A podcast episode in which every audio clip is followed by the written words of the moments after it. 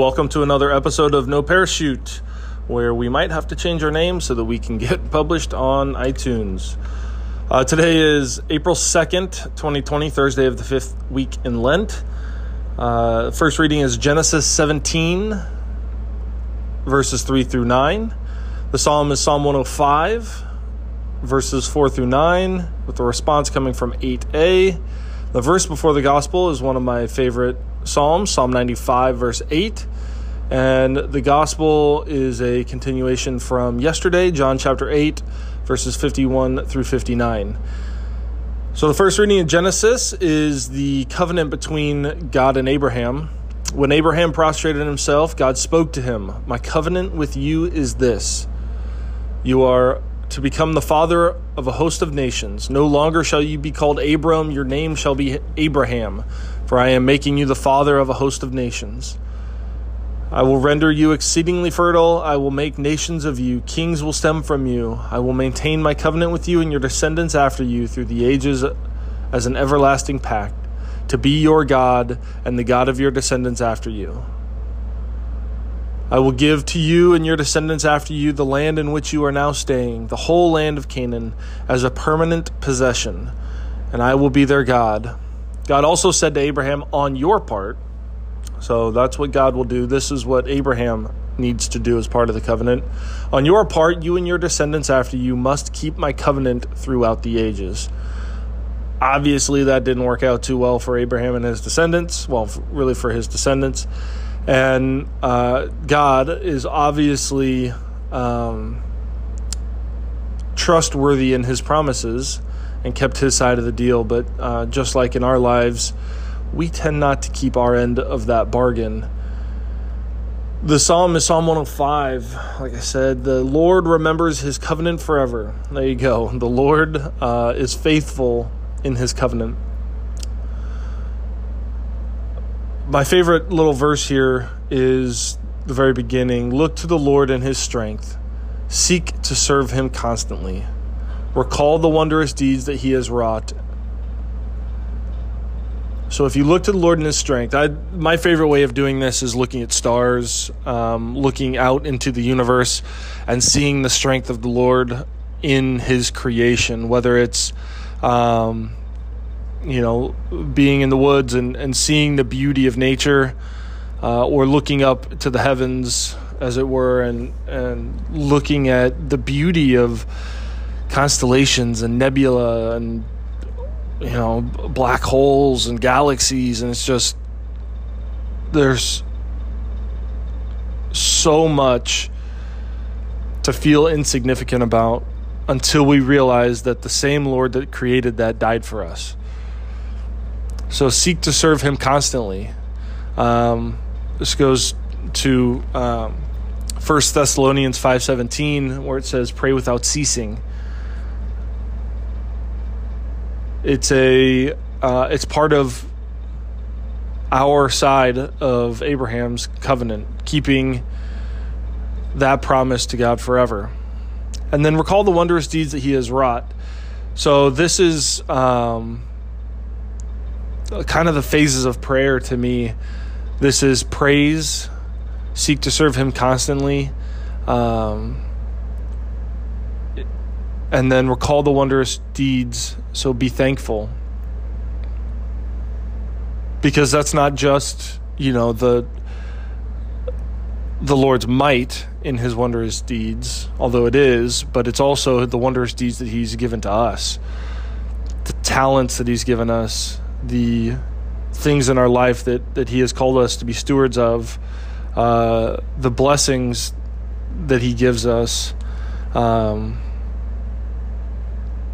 I, I don't think we could be in prayer all day thanking God for the wondrous deeds that He's given us and, and had, have said enough or uh, rendered our hearts enough to be truly thankful for those things.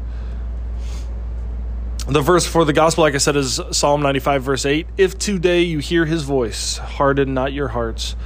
Uh, and it's really easy to um, kind of just take that and go, oh, yep, we've heard it a thousand times. But um, Psalm 95 is really a, a psalm of praise. and it, and it goes from uh, "Come, let us sing joyfully to the Lord." Let us sing a song of praise, for the Lord is a great God whose hands hold the depths of the earth.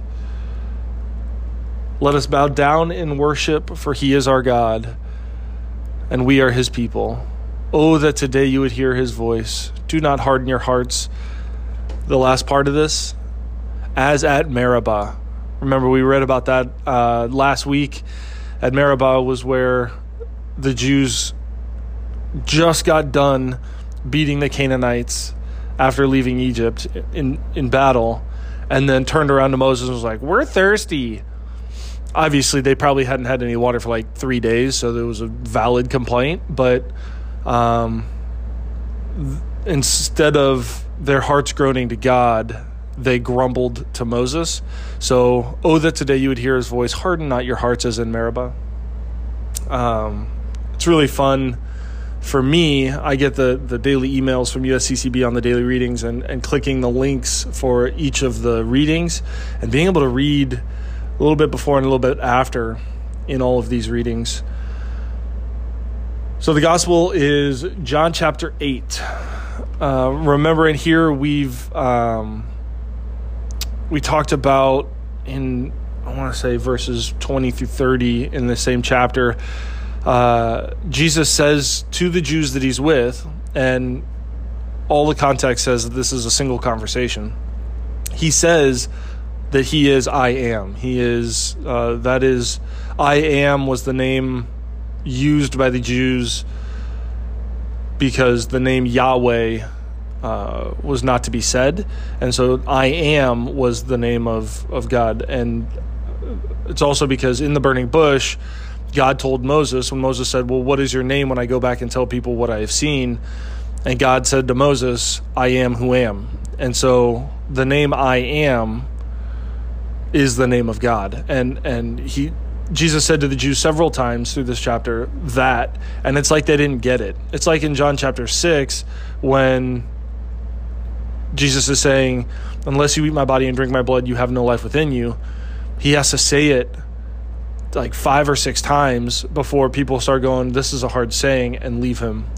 Um, so this is kind of that point within this piece of John chapter eight where Jesus is telling them that I am God, and it takes four or five times for them to start going, "This is a hard saying." So.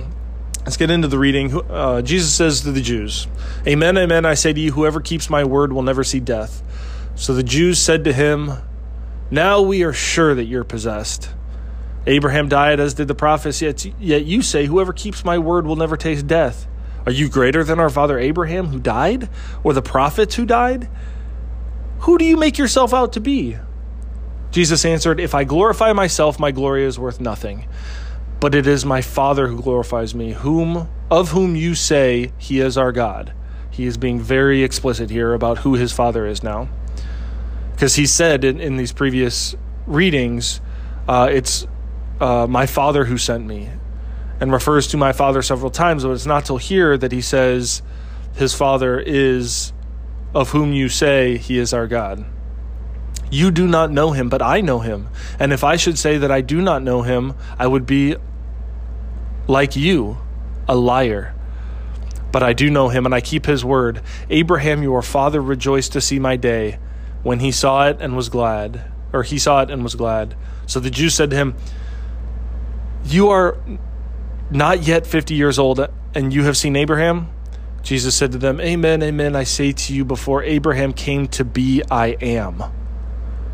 Wow. Explicit. Before Abraham came to be, I am. And instead of being in awe and praise and worship of Jesus, they picked up stones to throw at him, but Jesus hid and went out of the temple area. This is our God.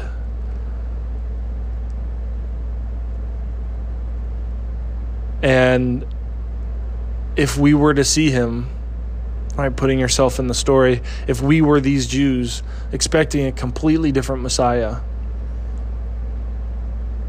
would we have picked up stones to throw at him? especially depending on where we are in our prayer life.